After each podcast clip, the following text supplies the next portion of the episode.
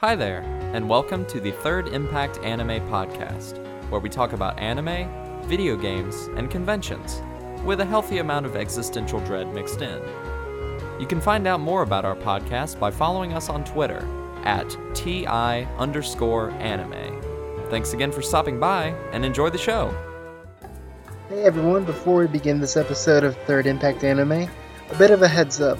While recording this episode, we had a bit of technical issues during the recording, so you may hear some voices drop out or some less quality audio that you would expect. But it shouldn't hamper the enjoyment of the episode. Enjoy!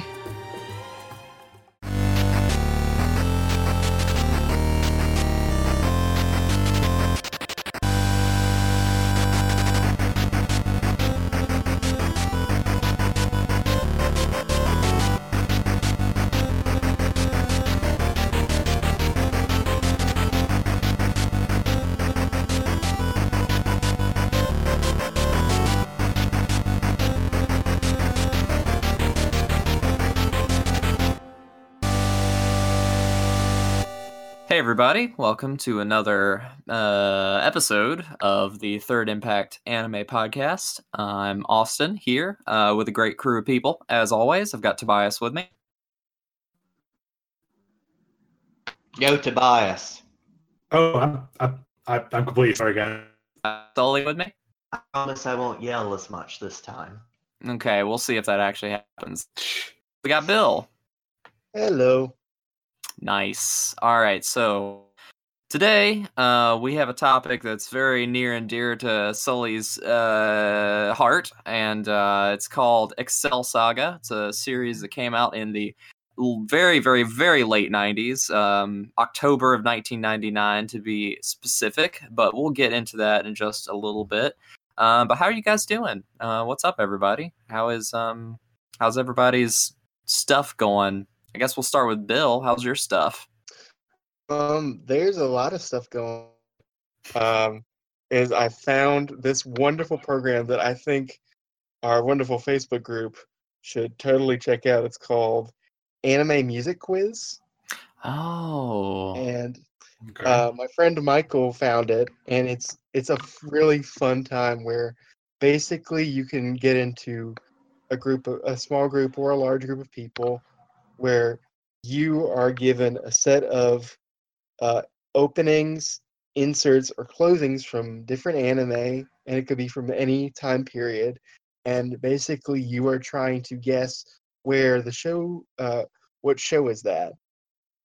Mm. and it's very customizable where if you just wanted to do anime from the 1990s you could do that. If you just wanted to do the openings you can do that you can also link your mal account. So if you have a my anime list account uh, and you list the shows you've watched it'll just pull that completed list. And just do shows that you've watched. Um, i find it really fun and i think uh, the facebook group and us among the pod, the podcast crew should definitely play it. I had a blast, and as someone who loves a good quiz, I thoroughly enjoyed it. and for the people listening at home, what is it called once again? It's called Anime Music Quiz. It's free. Uh, it's all one word, and all you need to do is just set up an account, which Sweet. is just which is just your email and like a username, and there Yeah. you go. We should Well, definitely play that. That sounds like a lot of fun. Yep. Yeah. So what have you been up to, Tobias? Well, I've kind of changed uh, gears myself. Uh, finally, kind of out of convention hell. Uh, wrapping up my what uh, one, two, three, four, fourth or fifth convention with Triad, and I've got about a two month break uh, before Animazement. So I'm taking that time to submit a whole bunch of new panels to Animazement. So yeah, I actually sat down today and submitted a whole bunch of uh, you know stuff that I want to run that I've already got, and we kind of brainstormed some new ideas. I'm really excited about spending my free time working, uh, as you do. Mm-hmm. Uh, I've really I've been kind of uh, catching up on podcasts. I've kind of got back into this mood where I like I remember that podcasts exist. So uh, I've actually been really enjoying uh, catching up on doing, doing some A and M, AWO, and uh, you one you just introduced me to called Anime is Lit. Uh, Yes. that seemed really interesting, but like after well after listening to the Drunk Ava episode and the narration episode today, like I'm really really in love with the way they're able to to discuss this stuff. It's it's uh, a really you know educational and informative view on like how we view these series, and I mean at this point you guys know that I'm really into the technical aspects and the more you know the whole mm-hmm. filmography aspects and that kind of thing of, of the actual animation process. But you know I really also really enjoy like the more literary you know aspects of anime and storytelling anyway. So to to have you know these people that are much smarter than me talk about this stuff in an intelligent manner has been really refreshing and a new take on on this this hobby. There's Go so ahead. many different ways to approach, like, you know, uh, big quotes, anime criticism, whatever it is that that means. And that could, that could be like a very technical thing, like animation based or, you know, like individual based and like visual style and stuff like that. But, you know, these are also stories as well. So it's, it's good to hear it from like all of those, all those perspectives. And that's kind of the direction that they tend to lean towards. So it's, it's really fun and refreshing. Like I like listening to those folks. Right, exactly. And uh, other than that, uh, after watching the Nintendo Direct from a week ago, and yeah, you know, kind of being really excited for, of course, Smash Brothers and uh, you know, a few other games that are coming out, ended up picking Splatoon two up. Uh, kind of sitting on that for a little bit, but just barely played a little bit of that single player mode so far. Kind of really excited to jump back in and enjoy uh, being a Squid Kid again. Mm-hmm. Mario Tennis hype. Yeah. You can be change Play as a chain chomp. Yeah. Wow. I often wonder, like, you can also play as like a blooper in one of the Mario Party games. I'm like, who who who is standing for the blooper or the chain chomp? Like, where are the Twitter fans who are just like pouring in Nintendo, being like, where are these characters? Why are they not playable? Who's doing that? I mean, I'm Just- still waiting for the open the open world like Waluigi game. yes. Waluigi Odyssey. Yeah, I would play that so much. What are you up to, Sully? Um, so my, my plan last week was since it was spring break, I was going to go home and sort of use as a, a way to de-stress and just sort of like get away from, you know, papers and research and stuff like that. And I spent a week in a drafty farmhouse in rural North Carolina with no hot water and the internet going in and out. So my plan to relax and catch up on anime and read some manga that has been sitting on my shelf and not being read uh, failed. And then when I came back, I had all of those papers and researches and all that just staring me back in the face. So I've had to like hit the ground running and I am very exhausted. Let this be a lesson for summer break and fall break and all that whatnot. That whenever you're at UNCG, don't forget to download your episodes of anime and put them on your iPod Classic, and then go home and watch them. Which is how I watched Excel Saga the first time around. So it's all kind of coming Oh. full circle. Uh-huh. Excellent. right now um i'm i'm trying to space out the stuff i have to do as part of class and research with stuff that's fun. So like i'm listening to a lot of podcasts again which i hadn't been doing. I last time i like had like a podcast marathon was over the summer. I used to take walks around the neighborhood near my old apartment and just like listen to podcasts for like an hour or two during my walk. And now i'm like at the gym like at six in the morning listening to like anime nostalgia or listening to an audiobook or um, right now the podcast i'm really into that i've kind of like caught up with is uh, mike nelson from RiffTrax and the uh, and mystery science theater of course and the head writer from RiffTrax. They are reading uh, they started reading ready player one and doing a sort of uh, snarky pseudo book club where they read it and uh, I, I am a very ardent supporter of literature. I don't believe any book should be burned until I read this book, and now I think this is the one piece of literature we can all agree needs to be completely and totally wiped from the human record. So because not- there is there, there's not a book in it. It's literally a Wikipedia. Like it- he went to every Wikipedia article for every piece of media created within the years 1975 and 1999. It took every trivia section from them, strung them in order, and then put like a very flimsy amount of a plot in between those trivia sections and So it's called a- it a book. So it's a Family Guy episode. Ooh. I would not even give it even that much credence. So, Sully, you're saying that the entire body of work of Ayn Rand can stay, but Ready Player One needs to I be I had burned? to read uh, Anthem, and I had a, a counselor who told me to read The Fountainhead. And I Oh, would say even Ayn Rand, as cold and heartless and horrible as I think she is, has at least some sort of sociological, anthropological, or critical reason to stay within the literary canon. I could not find a single one of those that could apply to anything Ernest Cline has ever written. Man, that is that is a that is a red hot take. Oh, I'm I'm on fire now. Oh, that's that's amazing. and now let me talk about Excel Saga, which I will defend.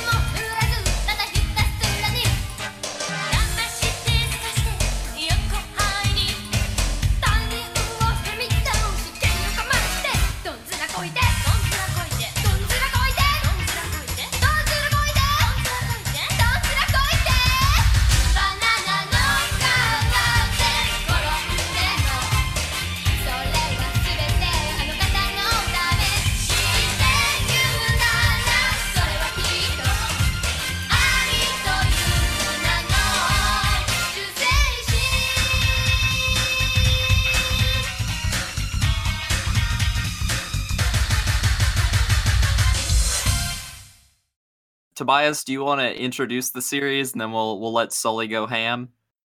Yes. So, Excel Saga.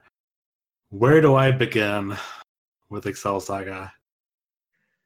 So, Space, the final frontier. yeah. I mean, you These are the either voyages of with the- Starship Across. You could think- begin either with like the manga or the anime because they they are very different. Yeah, so just kind of give me the basic like Wikipedia version here. Excel Saga was originally a manga that started being serialized in 1995 in Young King OURs, which is a uh, monthly uh, magazine, I believe. Started back from 95 and uh, continued to run. I think they were releasing the last couple of issues of the tankobon in 2011. Just kind of skimming over this article here.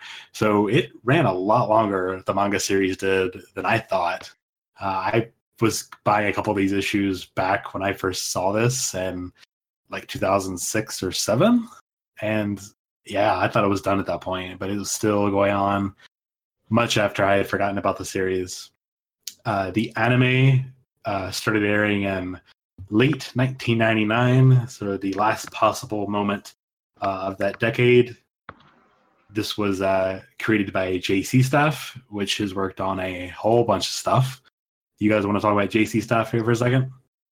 I do. sure, yeah.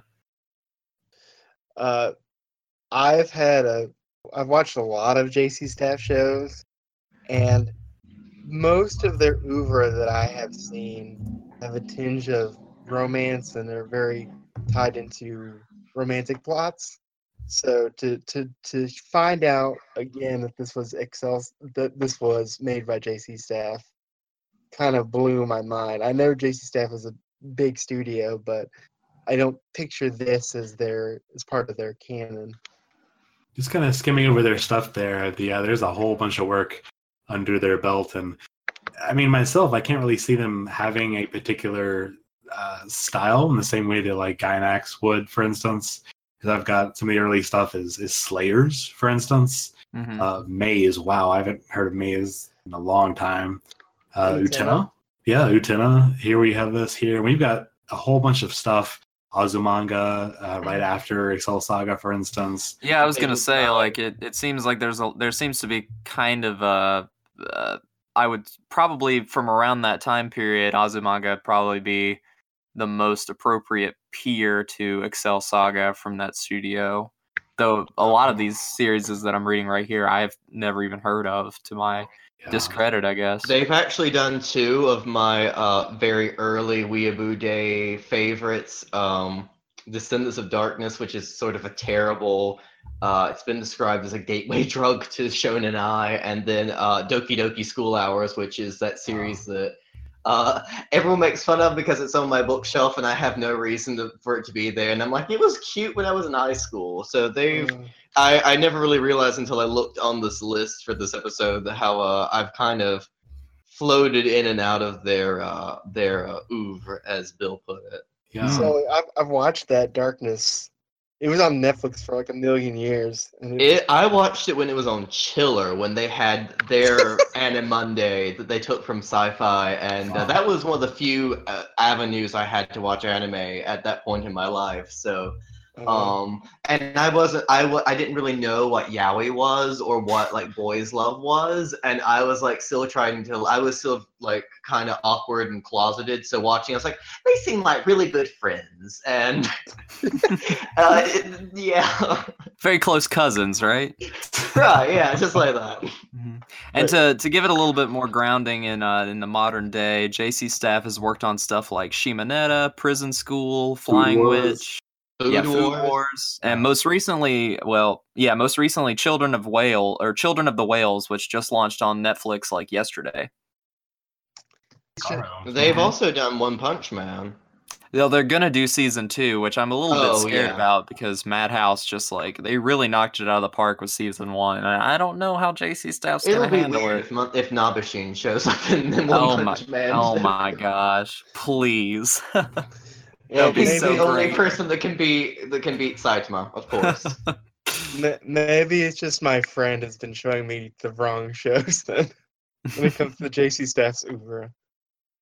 I mean, So definitely what you Right. said is a part of it. That's for sure. But anyway, to back to Excel Saga. Yeah. So going back into that there, that, I mean, that's the studio. We go back to the original work. Uh, this, the mangaka for this is, you know, very infamously Rikdo Koshi, which if you've watched at least the first 30 seconds of Excel Saga, you've already heard this name at least once. He is a major character in Yeah, many regards. He- He's, he's his own, like the, the manga creator himself appears in the anime as a, as a, you know, a parodical version of himself. And looking at his work, I mean, that's primarily what he's known for. I would say, other than that, uh, he has illustrated a work called Pandora and the Crimson Shell, Ghost Urn, which I don't think really took off, but it's one of those things I at least recall hearing about.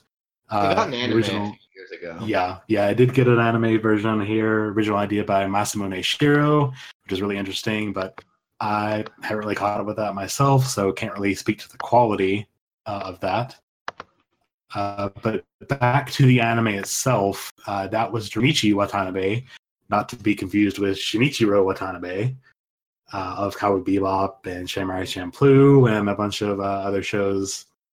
And uh, again, I the like the director of the anime himself appears in the work, just like Koshi does, which is uh, another sort of big, a, a, a big aspect of the show itself. Dressed as an afro-clad Lupin the Third. Yes, He dresses like that in real life, and that's the Ish. funny part. as you do. Yeah, if you go to his Then he does it so that he can stand out and get attention. I'm like, well, I mean, mission accomplished. if you go to his Wikipedia page, it's that outfit. Uh, that's his profile picture of him with the red. I, jacket. I never got to meet him or speak to him, but he did go to animes. But I saw him, and I was just that was like a cryptid sighting for anime is real.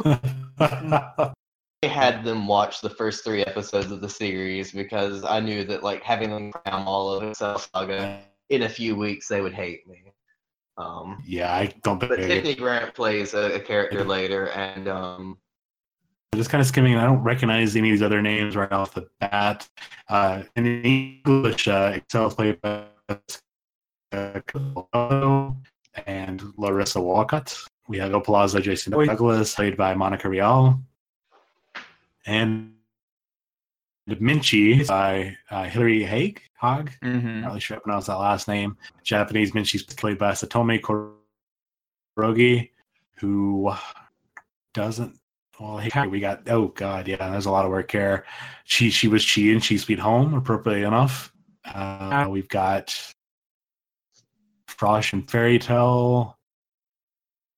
Uh, what one episode of Nichijou? Interestingly enough, uh, she played Togepi. Pichu and Pokemon and Pokemon. She is she's uh, Ah. Poco in episode seven, the first part. I'll have to rewatch that, knowing that that's Menchi. and she also was Choo Choo in Utena. So she has a uh, a diverse animal cast under her belt. and that's pretty much from there. And I think that's pretty much all to talk about the, the, the statistics for this show. Uh, I think we're kind of beating around the bush to explain the plot. Um, Yeah. Yeah. Is there? Is there? I mean, the manga, the plot is a little more straightforward, but in the anime, uh, it's uh, taken even more off the rails than in the original work. Just like pornography, you don't watch Excel Saga for the plot. you really don't. Um, He- Excel Saga is essentially about Excel, whose last name is also Excel, and how she works for the ideological organization of Across, which consists of her, her boss, Il Palazzo, and one other person who gets introduced in the second episode, Hyatt. And That- how they're going to attempt to take over the city of F in F Prefecture because it'd be much easier to take over one city than take over the entire world. They're going to do it in increments. Um, I mean, that's only reasonable. it's only reasonable. I mean, it makes sense. That's that's how you have that's setting reasonable goals for yourself.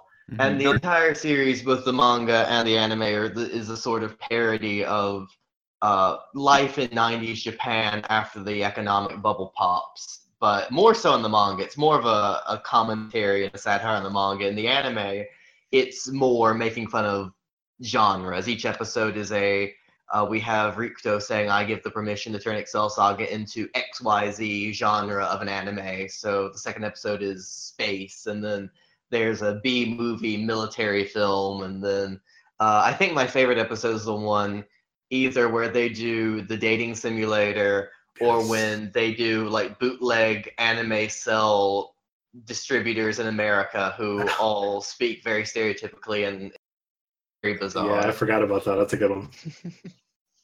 Oh, Go ahead, Tobias. Oh, well, I'm gonna go to the next area where you're gonna branch off of. Yeah, a little bit. Mine was more of a broader question, but you you can go ahead and jump on. I'll I'll ask it in a minute. Okay, so Sully, give us a little background about yourself and Excel Saga. Like, when did you when did you discover this series? Oh God. Um, it had to be at least around like 2010 because I was still in high school when I watched it. Um, this was, as we alluded to before, my method of watching anime at this point in my life was I my my background was very conservative. I was what we watched and played and stuff like that was very heavily monitored. And um, so anime was kind of what the weird like hot topic kids watching. So I was kind of like not allowed to watch it in the open, so I would download episodes illegally. Don't do what I do, kids. And uh, put them on my little first generation iPod that my grandmother got me like from my like 15th, 16th birthday.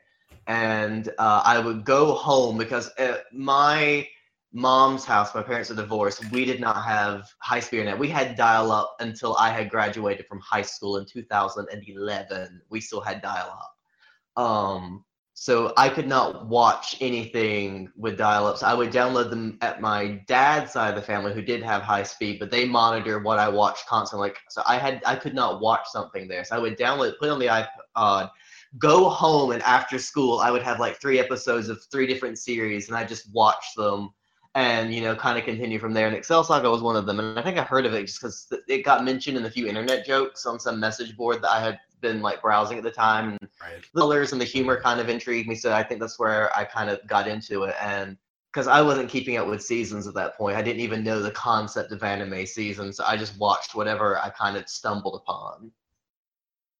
Right. What about yourself, Tobias? So, back in the day, I discovered that there was a thing called anime conventions, that where you could go to these places where you could talk about, you know, these like Japanese cartoons with like-minded individuals. So, like, I just got out of high school, like just uh, like two, three months in college, and like I, I decided to go to Anime Weekend Atlanta.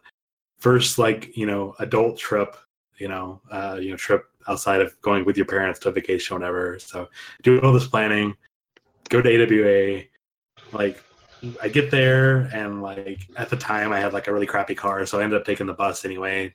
And we get there. I got a hotel that's like a mile away from the convention center. I end up walking to the to the convention center because you know Uber wasn't a thing back then, and I was already like uh like grifted by the first taxi we took getting there. So ended up walking to the hotel, to the convention center. So I show up, and at that point, like it's it's September, but it's not quite, you know, it's it's not quite autumn yet. Don't have that nice breezy autumn. Uh, so it's it's pretty pretty hot, pretty humid. You know, this is Georgia after all. The Showbiz Convention Center. I'm like already kind of exhausted from the walk. You know, really really gross and sweaty. So we get there, we get our badge. I'm already really like flustered because then you know you're really excited for this kind of stuff. And we Were get- you we- flying solo? I, I was with a buddy of mine from high school. Uh, we haven't really kept in touch at all, but we just kind of decided to go do it together. So it was, me and one other guy. Like we just got our badge. Like we had the you know that pack full of the the schedule and everything. We're really excited. And so we sit down in like the main hall while we're waiting for the opening ceremonies, and they're playing this pre-roll of this like random anime, and it's the date sim episode of Excel Saga. And I will never forget that because of that moment. This is like the first anime I watched, the first convention I ever went to. And like I'm I'm kind of trying to pay attention to the schedule, try to like get everything organized. But like I'm also trying to watch this goofy, this really goofy date sim like parody deal.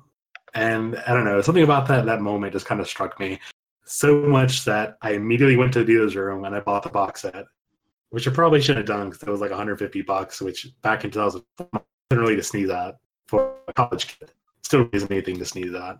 But yeah, that was one of my first major purchases uh, yeah, at an anime convention.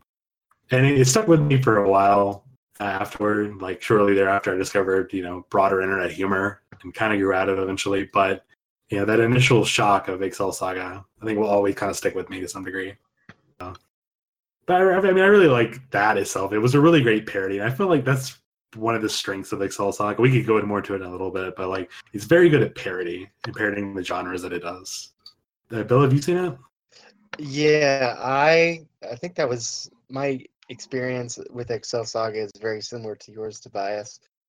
Um, I discovered it at my first anime convention, which Hmm. was Animazement, I think, in probably 2008, 2008 or 2007 Okay. and, and um, it I I going to amazement for the first time. I was really overwhelmed because I didn't really know that much, and Yeah. and there's all this stuff going on, like the cosplayers and the different booths and all this filming. So the first thing I did uh, when I got in there was go to a screener room, and they were playing Excel Saga, and I think they were playing the second episode, which is the space sci-fi parody Right. episode.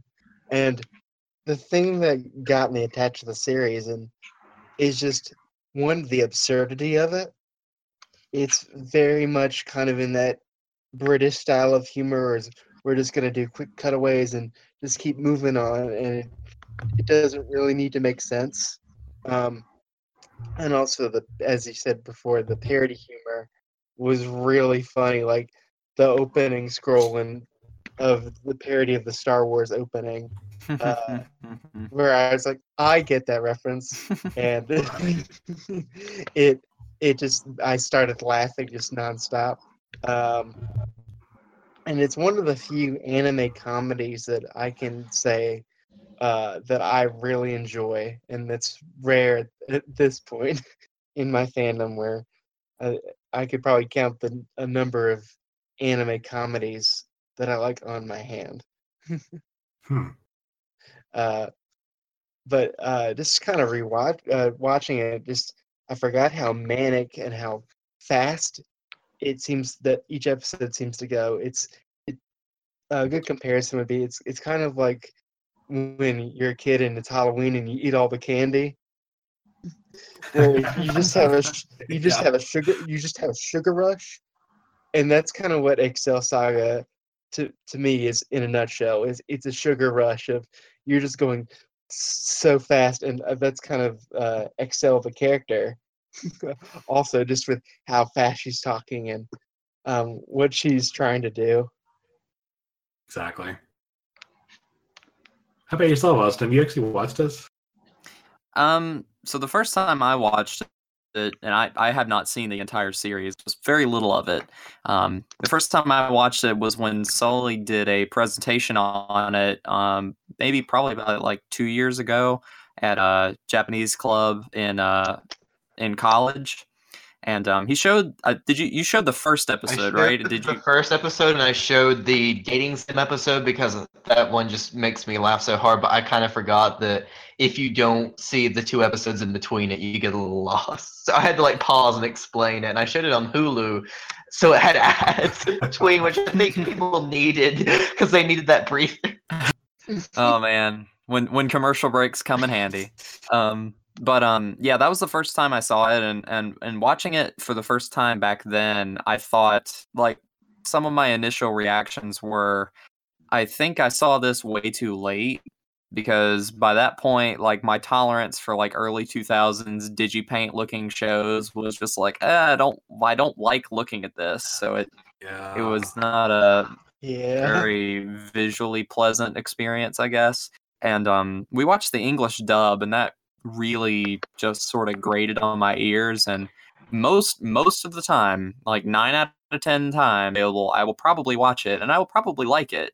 Um, but this time, it just it didn't really do anything for me. But um, going back just a couple days ago and watching like rewatching the first episode for the first time, which I surprisingly remembered a lot of because I kind of had subconsciously forgotten a lot of a lot of it. Um, watching it again uh, in the Japanese version, I enjoyed it a lot more.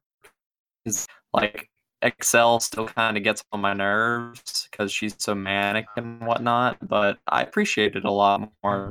So I guess this episode will kind of be uh, you guys sort of trying to convince me that I should watch the rest of it if if if you're up to the challenge.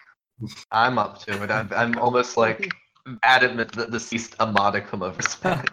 I get that, and um, I, w- I was thinking it thinking of like whenever I'm watching it, I was thinking of it in the mindset of of us now living in this sort of uh, pop team epic like anime culture right now, and how a show like this is probably ripe for a you know uh, a comeback uh, in the a uh, you know climate right now because it and pop team epic are very they're very very different but i their spirit. And I think people that are you know younger and are just like now getting into anime comedies with like pop team and stuff like that maybe if they go back and check out excel saga there might be something there for them Well, I mean, Excel Saga already did get a sequel, Fairies. I thought it was called Puni Puni Yeah, we'll talk about Pretty Pretty Women a little bit, which is something that the Tatami Galaxy does as well to great effect.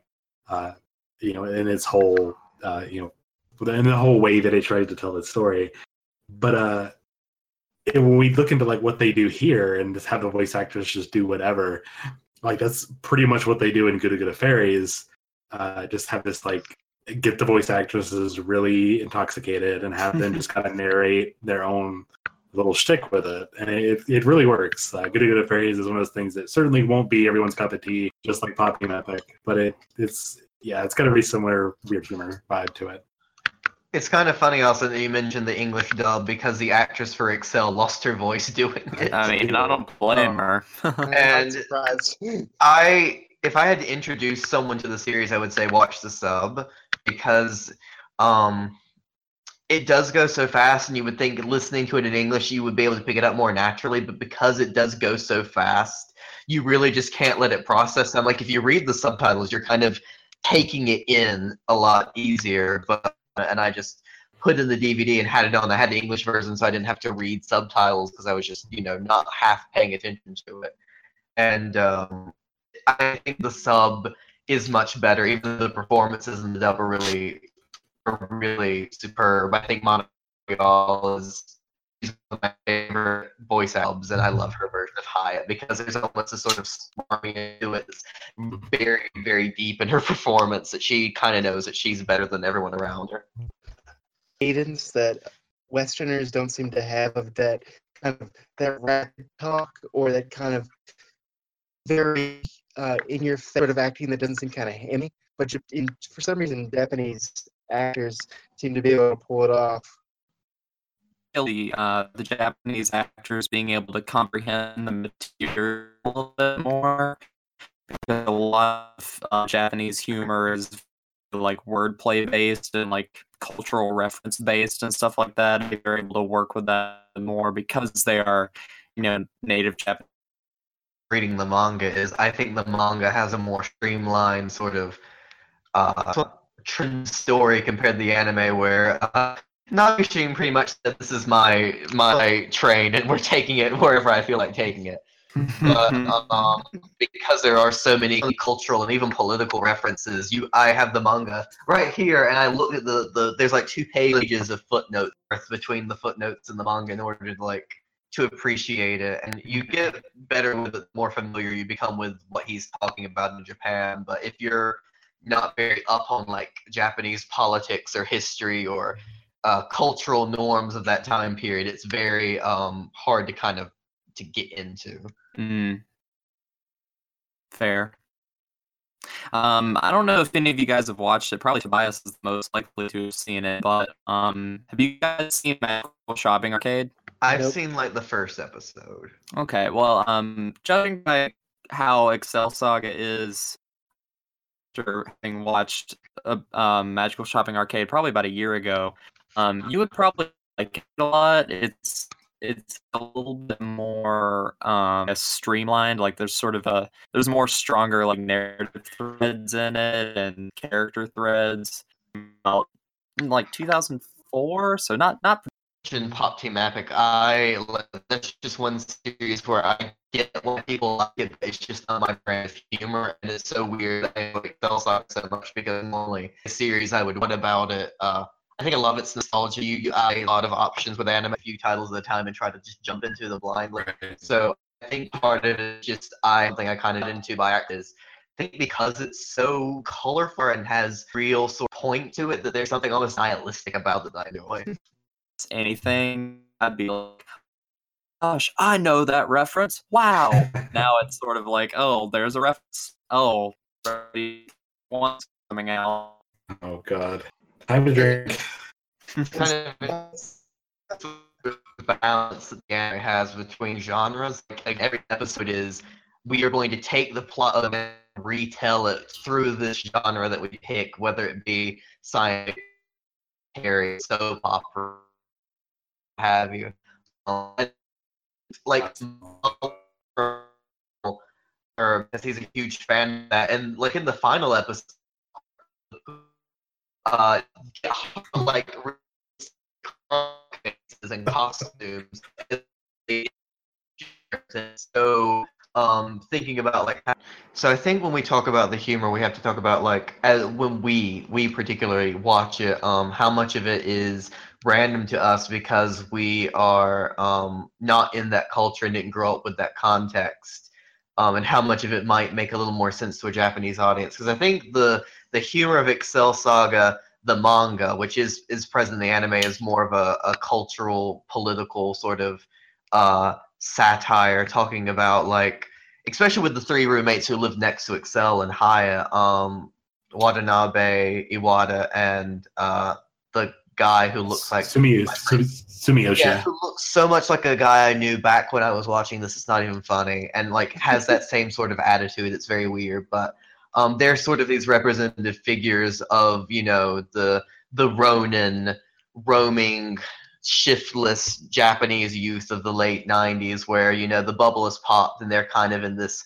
hopeless situation and then they themselves later in the series where Austin didn't watch but maybe Bill and you Tobias kind of got to they become this super Sentai parody which was sort of the spark for Excel Saga because he wrote a, a doujinshi that was basically these characters or at least a rough draft of them doing the same thing. This idea of the the bored civil servant being more than you know what they really are in their everyday life Whenever they first showed up, my first thought was like, "Oh, it's nice to see the uh, cast of Otaku no Video decided to show up." yeah. But then it seems like, at least by your definition, it's more like the cast of Welcome to the NHK shows up, and then they become um, Samurai Flamenco. i mean that's probably a more apt description of it honestly I want to watch that show. um, Which one? Just that, like. Oh, yeah, oh. like the well, I mean, NHK keep watching turns into Excel that basically is the show at That one is point true, yeah. Well, Um, just just replace um uh the cast from NHK becomes Samurai Flamenco with just the cast of NHK becomes horrible and depraved, and that's just NHK.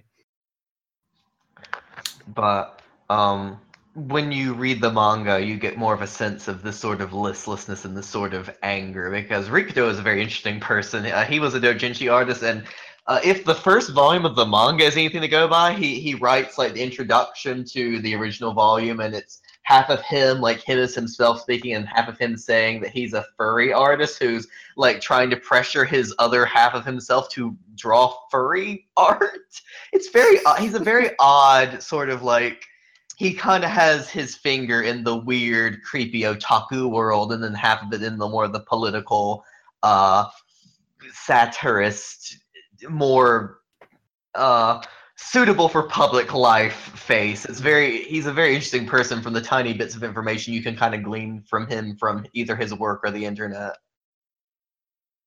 Actually, Sully, funny fact. Okay.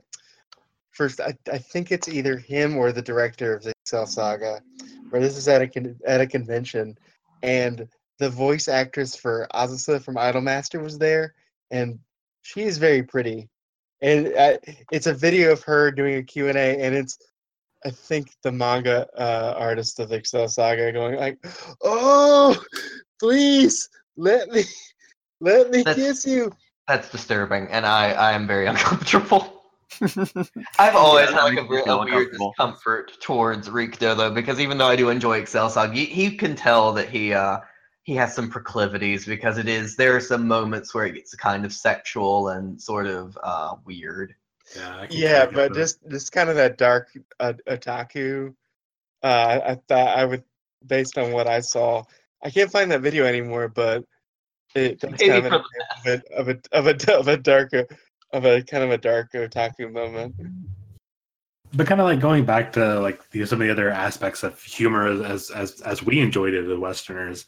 You know, we talk about how the humor in some way hasn't really aged well in some regard, but I think it's important to look at at the time itself.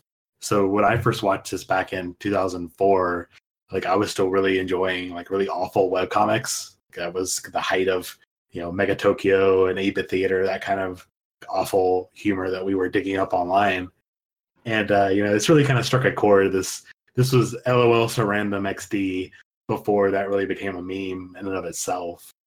And compared to more modern stuff, you know, like Nichijou or Pop Team Epic, these shows this these comedy that operates on a whole different level, like Galaxy Brain levels of comedy. you know, it's, it's something we don't really get much anymore, and I think it hasn't really aged well to some degree. But it is important to look back that. Again, this came out in 1999 uh, brought over here in 2001 like that in itself was you know a, a meme over here in the western fandom for some time I I would say like the the comedy uh, and the absurdness of it that really depends on you. I think the barrier to entry is going to be the the art style that's in the anime. Like um who's the leader of Across? Il Palazzo. Oh, thank you. Il Palazzo. At least Uh, we think. Until the end of the series. like basically, if I were to describe him, is he's personality wise, he's Gendo from Evangelion, and he's uh, he's a Rob Liefeld drawing with, with with his with his big shoulders and his big hair and like I don't think I ever saw his feet. He's he's a Rob Liefeld drawing, and The, the I- big I w- shoulders is like this bizarre, like elaborate, like epaulette thing that he wears, and it, he, there's an episode where he's in like just without the cape, and he's actually quite normal looking, and I do not understand the purpose or the function of the huge shoulder pads. Whenever I first saw him, uh, it didn't occur to me until just now, but he reminded me of like an like a hair metal version of uh, Ovan from GU. I don't know if you guys played that game or not, but he looks basically the same. And I think they even reference that at some point. Like, there's a, I think it's the Datum episode where he starts to try to learn to play guitar, but he's bad at it. Yeah. Oh, he was yeah. doing like a visual, a visual kei band, and they just like, yeah, he would, he could totally fit in a visual kei band for sure. Yeah, in, in the He gets first very- episode, in the first episode, you see him like fiddling around with the guitar, and it's just like he's got like a book open that says like "Guitar for Idiots" or something Yeah. similar to that. Yeah, Much yeah. of the of the show, um, we we have little cuts to Il Palazzo. So what he does to spend time while Excel and Hyatt are running missions, it's usually stupid hobbies. There's one episode where he spends the entire episode uh, making a chain of dominoes, and they get ruined at the very end, and he just like has like a meltdown because that's what he spent the entire time, like the entire 24 minutes doing is just dominoes, and it's kind of a joke that he is this huge ideological leader who has literally nothing to do with himself. and I don't think really cares about the mission that his group is trying to accomplish. Well, in the manga, he's from another planet, but in the anime, uh, he's second to that man, who is this mysterious force that uh, is sort of compelling the narrative that when Nabeshin sort of takes over the, the, the main A plot of the story, and Excel and Hyatt become kind of secondary characters despite getting most of the screen time. It's a very weird way it's done. Um, I know that when I showed the first two, or not the first two, the the two episodes in Anime Club or Japanese Club at school, um, a frequent joke afterwards became the character of Pedro's sexy wife, who is named uh, Pedro's sexy wife. That's her official title. Um, and I'm here to finally drop the. Uh, I've been sitting on this for a while. Drop the spoiler that the Great Will of the Macrocosm and Pedro's sexy wife are one and the same in the anime. Whoa. what? oh, So you just you just you've just had your world rocked, Austin. Man, well, you know what? That makes episode two like a little bit less uh, jarring because I thought, you know, I hate that Pedro like accidentally cheated on his wife with the universe, but I mean, glad to glad to hear he wasn't as unfaithful as I expected. It's all about perspective. It's all about how you how you interact with the text. So I think I think this gives you know a lot more weight to the phrase "my wife is my universe." I mean, quite literally. Um, and I think going back to like the idea of humor, I think one of the reasons that this series appeals to me personally is when I watch Pop Team Epic. One, I'm an old person, so like the beef or chicken joke just flies over my head, and I just don't find it funny, not even like in a like Beckett sort of way. And I find this sort of like postmodern, post postmodern, uh, nihilistic, self-loathing meme humor that's kind of come out in like the last three or four years is just very unpleasant and miserable. And as much as i hated the lol so random humor when i was growing up you know as a teenager i kind of miss it because it's like it was so hopeful. We we were we were we were cheerful you know towards the idea of oblivion as opposed to now where you know just a random string of words and non sequiturs is somehow funny in a cosmic way I think a lot of that too is like you you'll probably mention this too, Tobias, that Pop Team Epic makes a lot, a lot of referential humor that is not the typical fare. And it's like referencing some really, really obscure like Japanese live action fandoms and stuff like that that just cannot possibly be funny to us unless it's explained. I- and you know the old idiom of like if you have to explain the joke, it's not as funny, but it, Yeah. that's sometimes true. So I mean, I think Excel Saga does that. It's just that because it's now a decade further and we have a different experience and a otaku culture now, we get more of that humor. Because when I watched this, I had only barely seen Galaxy Express 39. I kind of would understood the Matsumoto reference in episode three, but it was more of a visual like that's really jarring that their faces are so different and this this you know the visual style is very different. It's really weird that when they hit the Puchuus, they get this very serious face with the thick eyebrows. You know, LOL so random. But there, there's like a whole bunch of references and a lot more smarter, uh, I should say, more smart humor, like present than just than just that in a lot of ways. And I feel like that's kind of the same way with what Pop Team Epic's doing is that we just haven't got to that point as a culture where we understand, you know, what, what the whole beef or chicken thing is, or you know, all those references they throw at you. I mean, sure, they're a lot funnier when you get those, when you get them, but there still is a weird, like a weirdness to it. And I feel like Excel Saga and Pop Team Epic do embody that together. You talk about like nihilism, and I, like sure, Pop Team Epic is a lot like that style of humor, that you know, quote unquote shit posting style of humor is definitely more nihilistic. Like we had that in Excel Saga too. Like you, like you mentioned that their economic state is is very depressed. We have the you have the three Ronin and how they're they, they talk about how depressing their situation is with like the I think the straight man is Watanabe, correct, of the group, Yes. and uh, like the other two just always show up and try to like steal his food, and they don't really understand how serious their situation is. Uh, we have like Excel in the first episode going to kill this guy, or she just breaks in and is going to cut this guy down. We have like the two aspects of her conscious, like the good Excel and the bad Excel, like show up to convince her to do this or not, and like she just ends up like I think the good Excel arrests the bad Excel, or Yes. Yeah, I love the it. good- like the as a little Ex- visual guy. the, the good Excel murders the bad Excel. yeah, and Oh, then gets right. arrested. by the police Excel.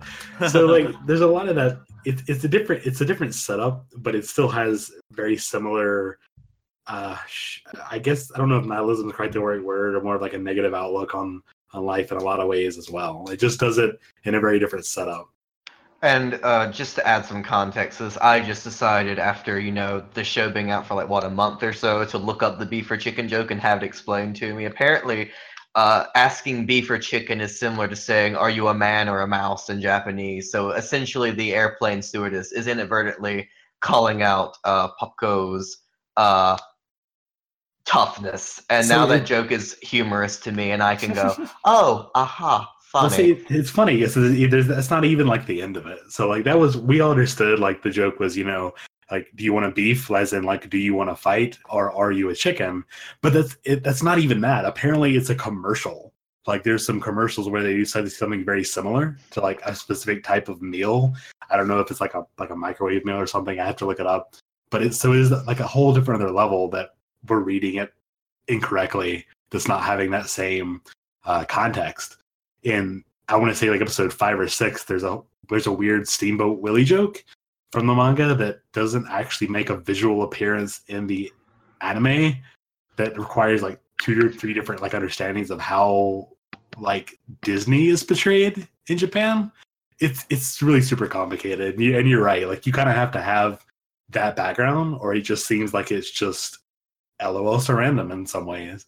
And I it- think again that goes back to like how do we as Western viewers interpret or recontextualize um Japanese humor because when I when I and I, I don't want to focus so much on Pop Team Epic and an Right. Excel Saga podcast, but when I hear the beef or chicken joke, it reminds me so much of like those Tumblr posts, like the conversation or the chat posts where it's like someone says something and someone's like, "Oh, thank you, I owe you my life." Like that exaggerated, like a simple everyday question becomes you know, a very dire, melodramatic, or non sequitur thing, and that humor just really annoys me for some reason. I see it as so very common and so easy to replicate, and um, I guess that's what turned me off to. Is I'm, oh, this is this is kind of internet humor where we're just going to take everything to the nth degree because everything is pointless and nihilistic, and I'm not really here for I mean, that. I don't, I don't think Pop Team Epic really does that. It's more of the style of the weird, just the weirdness. Like if you look at all the different SpongeBob memes that come out, like every single week, I think now it's the one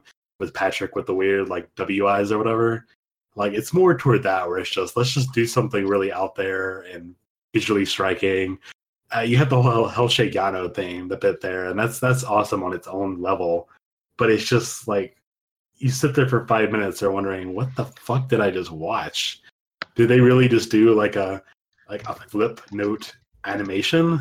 about this dude named Hellshake Yano, and it works. It you know if you're into that, but it's yeah, it's it's very out there. Um, and like I was saying, that's the idea of recontextualization. Like the people who didn't understand the joke, like how, but they still find it funny. Like how do they, where do they derive humor from? And uh, and going back with Excel Saga, like uh, me and you, Tobias, I guess we watched it uh, in a similar time period, like, Yeah. and enjoyed it. So what does it mean for us to get humor out of this if we, it wasn't made for our consumption? Um, I- are, are we reducing it? Are we are we recontextualizing it? Are we um, seeing just the in insisting something is humor? Do we find it funny even if we don't understand it? If I say it's kind of like that thing from Evol. Like this is the only reference I can think from Fairly Odd Parents, and one that tells Cosmo pudding and he laughs and the word pudding is not necessarily in and of itself funny, but by putting humor onto it and with an inflection, we we see it as a joke even if we don't get a, a setup or a punchline. Right. Bill, uh, Bill were you going to jump in? Yeah, I was gonna say I think one other thing that makes it different is when Excel Saga was made, we lived in a monoculture monoculture where um there was there wasn't as many rabbit holes as there as there are today with the internet. And so the references are much easier to understand because they're seen by everyone like uh, the Star Wars references in the space episode or uh, the the whole idea of the of the cosmos and it's a kind of a what, what do we do with it? Whereas with Pop Team Epic even though i have i still haven't watched that shame on me um you're gonna go down more rabbit holes because there's more the culture is so spread out at this point with its own little niches and long tails And that kind of works in the other way too, because like a lot of things that would be easy to reference in like a worldwide culture, like Star Wars, for example, it's just low hanging fruit at this point. yeah i, I, mean, the Star Wars joke is not even a joke anymore because it's Exactly. Just, I mean, someone saying "May the Force be with you" is is almost like saying "There's no place like home" or you know, out of all the bars in all the world. Like it's just such a common phrase that it's it's not even a reference. It's just Star Wars is what we say. Definitely part of Yeah. that, the part of our monoculture. I feel like another way that it is different and differs from you know 2018 comedy is that Excel Saga relies more, more like physical gags. Yeah. Yeah, so when we like uh we look at like Star Wars, you're right, like it's so prevalent in like worldwide pop culture. But another thing I think that works in Excel Saga is that a lot of the humor is just like physical gag humor. So even if you don't really understand the references, like if you don't really know who Leiji Matsumoto or you know his works like Galaxy Express or Captain Harlock, a lot of the visual gags still make sense and are still funny in their own right. So when you see this cute little yellow creature get popped in the face and it's suddenly this really serious Golgo 13-esque face, it still is hilarious on its own right. And right I don't think I've ever actually actually sat down and played a visual novel, much less a date sim. Um, but there's a lot of stuff that, like in the date episode, that it just works as anyone who's ever touched a video game. You know, that really crude sexual humor as well. That's yeah, like it, when you compare it to again like 2018 comedy that operates on this galaxy brain level of just weirdness, absurdity. It's definitely more accessible, I would say. And physical comedy by its nature is more universal there's no Exactly. cultural ba- there's no cultural barriers because physical humor came out of the the, the school of pantomime Yeah. uh, I think some of the things that make me the laugh that make me laugh the most in Excel Saga are just some of Excel's walk cycles that are just uh, her loopy arms and uh, wiggling like like snaky body that she sometimes has is just so funny because you kind of get a real sense of who she is as a character and uh, when you when you animate a character or when you as an actor put a lot of physicality in how a character moves and sort of interacts with their environment in subtle ways i think a lot of great humor comes from that it seems like a lot of the anime comedies that really click the hardest with the uh like the worldwide community, like stuff like Nichijou and to a degree like FLCL, like a lot of it is very very physical. Um and like like what you said Bill, it's like that's something that seems to resonate with audiences no matter where you're from, no matter what cultural background you come from. or even relying less on maybe cultural references and more just critiquing the human condition. I mean, I think one of the reasons Osomatsu-san kind of hit with in the US the way it is because it's about them being NEETs. They are, you know, kids who live at home and have no jobs and what is our generation kind of dealing with is that and Yeah, um, that sort of universal idea of failure or not living up to an expectation. Um, the way the, the trio who lives next door to Excel and Hyatt are all kind of, you know, they start off without jobs and they get menial, you know, government jobs. It's it's something that happens across cultures and is very relatable, making fun of that as opposed to it being necessarily a strictly Japanese commentary. And on an even more primal level level than that, it's like, oh, haha, I've felt pain before. That character just experienced pain. Ha ha ha. I too have had a goggle face on when I get got hit. I Very mean, it relatable. It happens to the best of us. But enough about Welcome to the NHK. Austin, since uh, you often expressed uh, pain while watching this show when you uh, gave a few little live tweets here and there, is there anything about it that like really was off-putting, or you it didn't click with you, or like you just disliked, or you thought could have been done better? I Art guess the, what's that? Sorry, I was I was just gonna say the art style. Oh yeah, um, that probably most primarily. Um, but um, like, not really. Honestly, I think I was doing it mostly to just get on your nerves. So love you, Sully.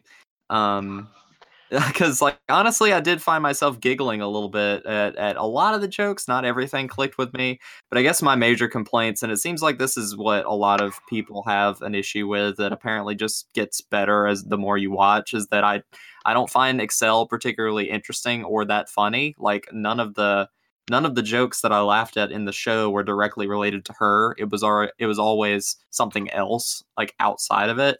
And um I think from what I've seen the show kind of does like I like I like a lot of push and pull comedies um and stories in general that are funny like for them to have like these manic exciting for a little bit and then bring another manic exciting you know, sketch or scene out of nowhere and then chill for a little bit. And this one is just very rapid pace all the time, and that's not really super my humor style. But um, I uh, I don't I, I I mind it a lot less this time around, and I think that that is just me sort of conceding that no, I don't really like the art style, but that's okay.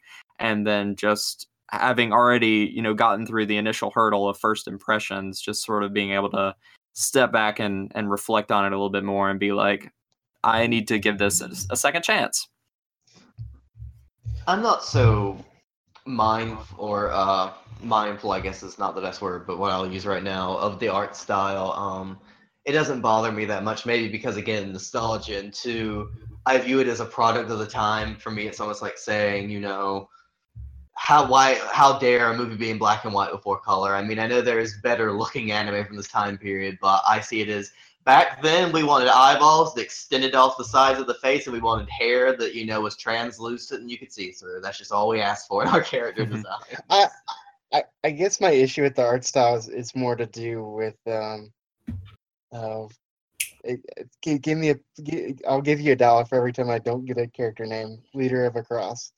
Il Palazzo. El Palazzo. Uh, is just his his the the outfit he wears is just to me is very jarring, and I, I'm not a fan of that. And I think one thing I would advise for someone who's new to Excel Saga is I would not go and binge this. No, I, I definitely wouldn't binge this. They- I didn't they- binge it. I watched it like two or three episodes at a time uh, when I was able to get it. because it's so high energy and it's so manic, it wipes you out. Yeah. uh, just just watching it, and not that's not not to say that that's bad, but I would just I would just say if you, unless you are have a very manic personality or very high energy, I would say just take this as a piecemeal. Like it's it's like candy. You don't want to eat all the candy in one sitting, or else you're just gonna be hurting the next morning. Uh, let me add just like a quick addendum to my criticism. I think I don't think it's necessarily the art style, but just the way the show was made. Like that very early 2000 that eh, early 2000s generally does not age like everything from that early 2000s late 90s digital era. Let's actually touch upon that here, cut in. You know, we talked about you know the contextualizing everything in that time period. So, what other stuff was coming out in the end of 1999? I am glad you asked, but I just closed that tab, so let me open it back up again. Austin. Austin. Ah, you're fine. You're fine. Okay, I got it. I got it. All right. So in fall of 1999, uh, we had the premiere of this little show that we've never talked about called One Piece, and that first came out in the same season as Excel Saga. It came out Wow. uh, just a couple weeks after after Excel Saga first premiered. Um, we also had the original Hunter Hunter coming out at that time. We had the second season of, of Initial D.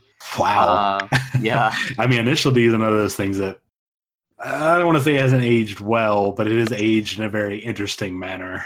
Yeah, and Not some- like a fine wine. It's got a style.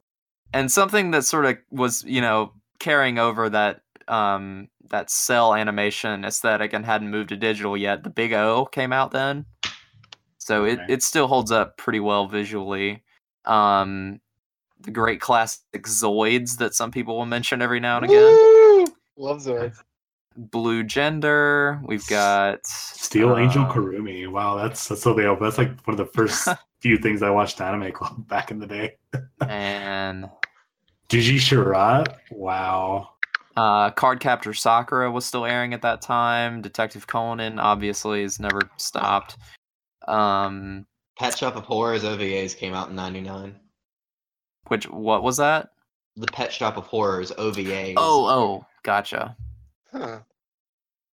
A prequel OVA to Legend of the Galactic Heroes. Bill. Oh, I, Turn yeah. Turn A Gundam. Oh, Jinro. Ooh. So it, it has some uh, some uh, ratif- or uh, rarefied company in in its premiere. I've also seen there's apparently um the Gregory Horror Show anime that came out in '99, and I'm wondering if it's like a very bland Rocky Horror ripoff. Oh, I, I, I want to see an anime version of Dr. Franken Greg. Greg, Greg and Furter, exactly. We don't talk about him much. Um, and and like you said, the Excel is very much of its time. Um, the manga came out in '96, and then the anime was it came out in '99. So we're in that weird like transitory period between um when anime was like leaving cells and going to digital and when the art styles were, were changing i mean it's kind of funny to hear people talk about like oh all anime looks the same and now at this point in my life i'm like no you can tell the eras and this is very much at the time where i said you know eyeballs go off the face the hair is over the eyes but the eyes are still there you can still see them. Um every every girl without exception has had the one little fang in the corner of her mouth um it, it's very much that was just how character designs were and now you know 10 years from now we're going to be complaining about um everything looking the way it does now Everybody's eyes looking like way too good. everyone being very they have the Soft. same soft and they all have the same body it's like every anime character in the last like four or five years has been made in the same character creator But it's funny because like Excel Saga exists like halfway between like Slayers and like Clannad, so it's like a like Oh, a prime God. like a prime midpoint of uh of like big ol' eyes, stupid hair, you know. I love Clannad. Me and Bill were talking about since he's rewatch or he's watching it that I should rewatch it. We should talk about it. And as much as I love that series for it being the first slice of life I watched, the first anime that made me cry, that animation I will admit I don't hold much nostalgia for because it, it did age terribly. yeah, Moe art. I always hated the cockroach girl. Anyway, And We're- who was it that got mad that I called Nagisa the cockroach girl? Any um, number of people. I've, I've just alienated half of our fan base. We're gonna, we're gonna get a lot of hate mail. I hope so. Send it. I'm I'll be excited. Not thirdimpactanime at gmail.com. Prove me wrong or change my mind.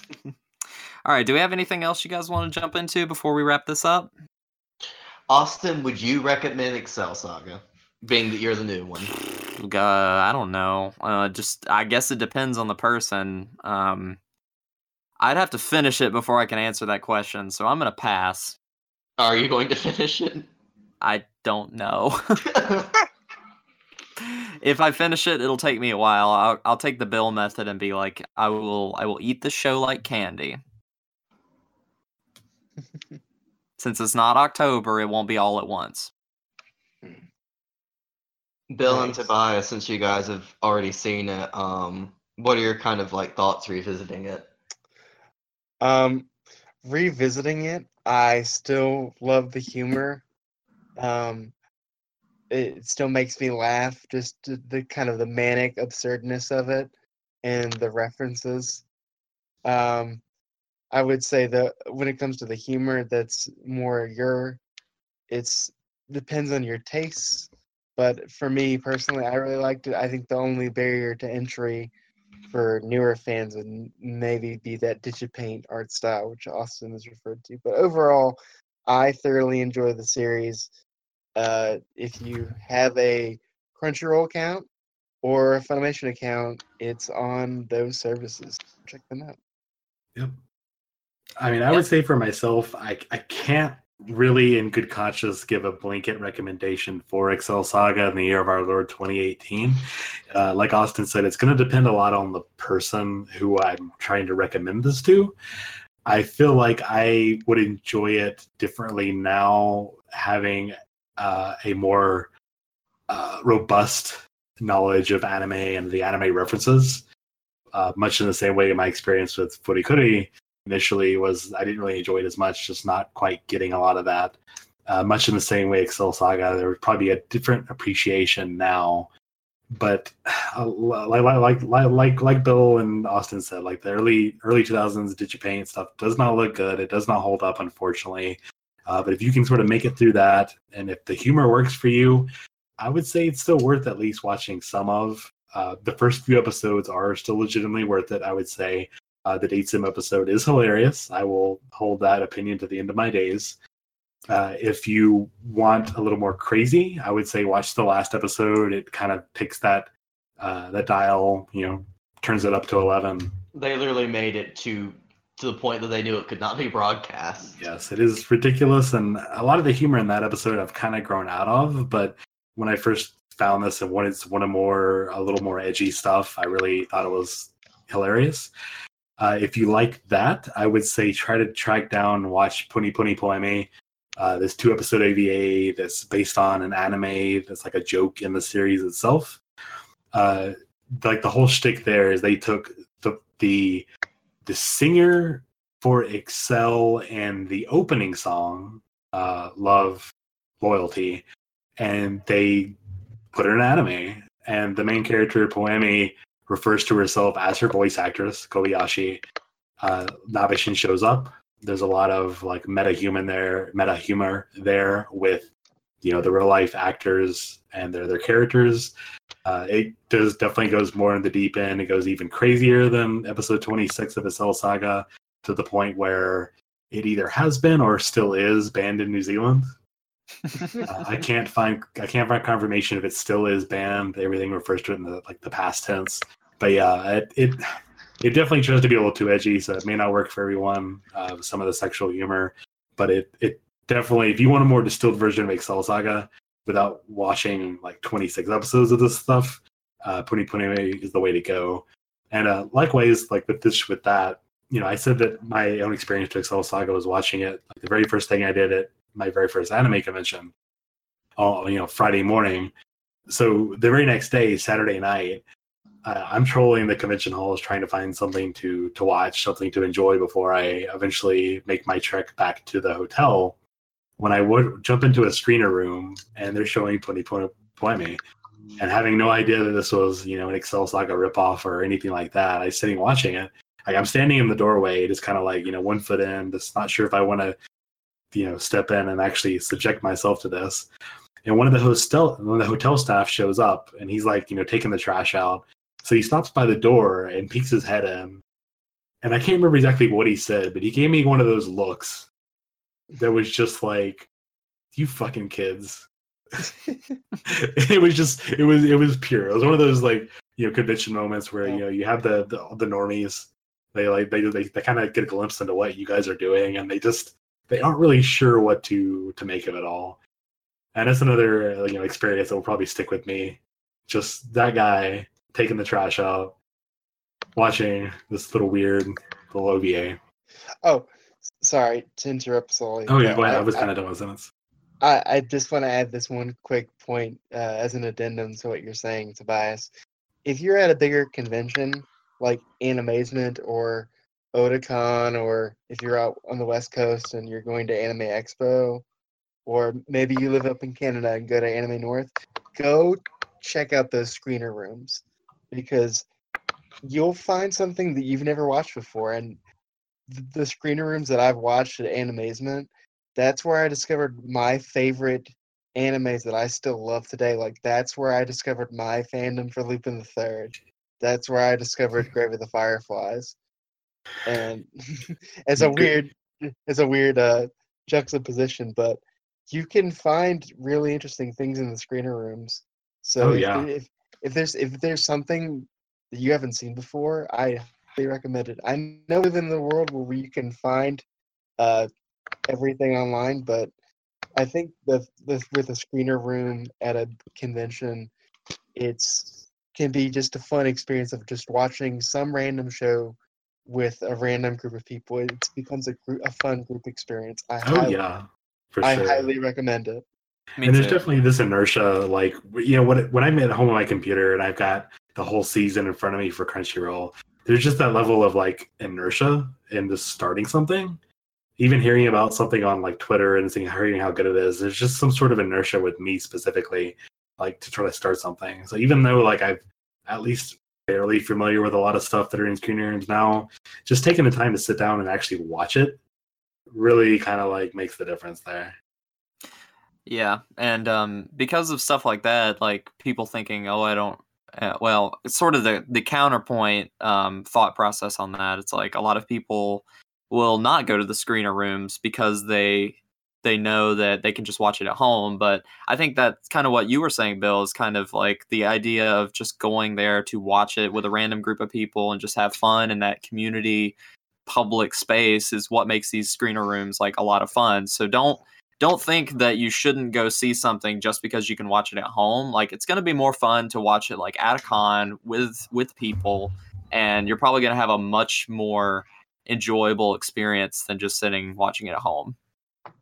That's one of the reasons I refuse to go to the movies by myself is I want to share a first time, especially viewing experience with others. And I think that's one of the few ways we in the community can still kind of reach out to each other in 2018 without it being like through social media or through like this sort of weird networking we were doing is actually like, oh, physically going into a theater space and watching something together. Even if we're not necessarily talking or interacting, there's something very special and communal about that. Mhm. And just to kind of cap this episode off, I want to end on this note. That opening theme is one of the best opening themes of all time for me. I love that song. It is quite good. It's really good. It's one of my favorites. And I found myself singing it today while uh, doing some errands, thinking about doing this podcast. I was just sort of uh, singing it to myself like a mad person crossing the street. It is And really catchy. People people listening to this episode will either have already heard a bit of that opening or are about to hear it very soon. Yeah, and uh, I think you. I, I don't think we can not talk about the en- the ending song as well. I I think that's another thing that will stick with me no matter what. Is poor little Menchi and Bolero of Loneliness. All right, guys. Well, I guess that wraps it up. If you guys are cool to cool to cut. Yeah. Yep. All right. Well, thanks everybody for tuning in. We really appreciate it. Glad you guys stuck around to listen to us ramble on about Excel Saga and comedy and anime and seems to always come back around to convention culture and that's kind of how we like it here. So, yeah, fun stuff. So, uh Tobias, where can people talk to you about anime? You can talk to me nowhere because I don't want to talk to you about no animes. But if you really insist, you can find me on Twitter at Reverend underscore Tobias or on Facebook at just Reverend Tobias. What about you, Sully? If you want to, um, you know, bust down my door and yell at me for insulting the cockroach girl, you can reach me on Twitter at uh, Calvacun, that's C A L V A underscore K U N, and nowhere else because I have a private life. And you, Mr. Foreman?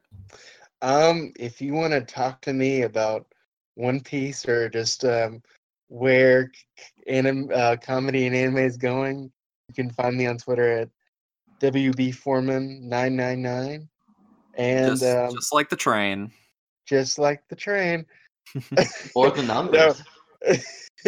just just pretend that I'm that instead of it being Twitter, it's an AOL chat room. because because that is that is my Twitter handle, and AOL chat room handle.